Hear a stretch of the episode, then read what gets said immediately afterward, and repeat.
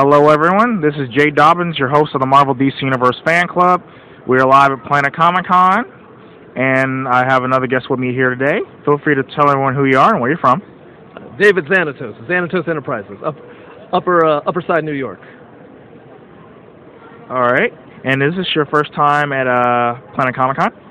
Uh, this is Z- David Xanatos' first time at Planet Comic Con. Yes. All right. All right. Cool. Cool. And um, tell me, uh, why did you want to portray this role? Honestly, because it's easy. All right, then. Well, uh, well, actually, you do have the character laid down, so pretty good. So I give you that. You got the ponytail, you got the bl- all black. You know, that's that's his trademark. You know, all black. So, but yeah, I never would have guessed it, man. I was thinking you were just dressing regularly, but now I know. You know, David Xanatos from Gargoyles. So for those who don't watch Gargoyles, YouTube it, look it up.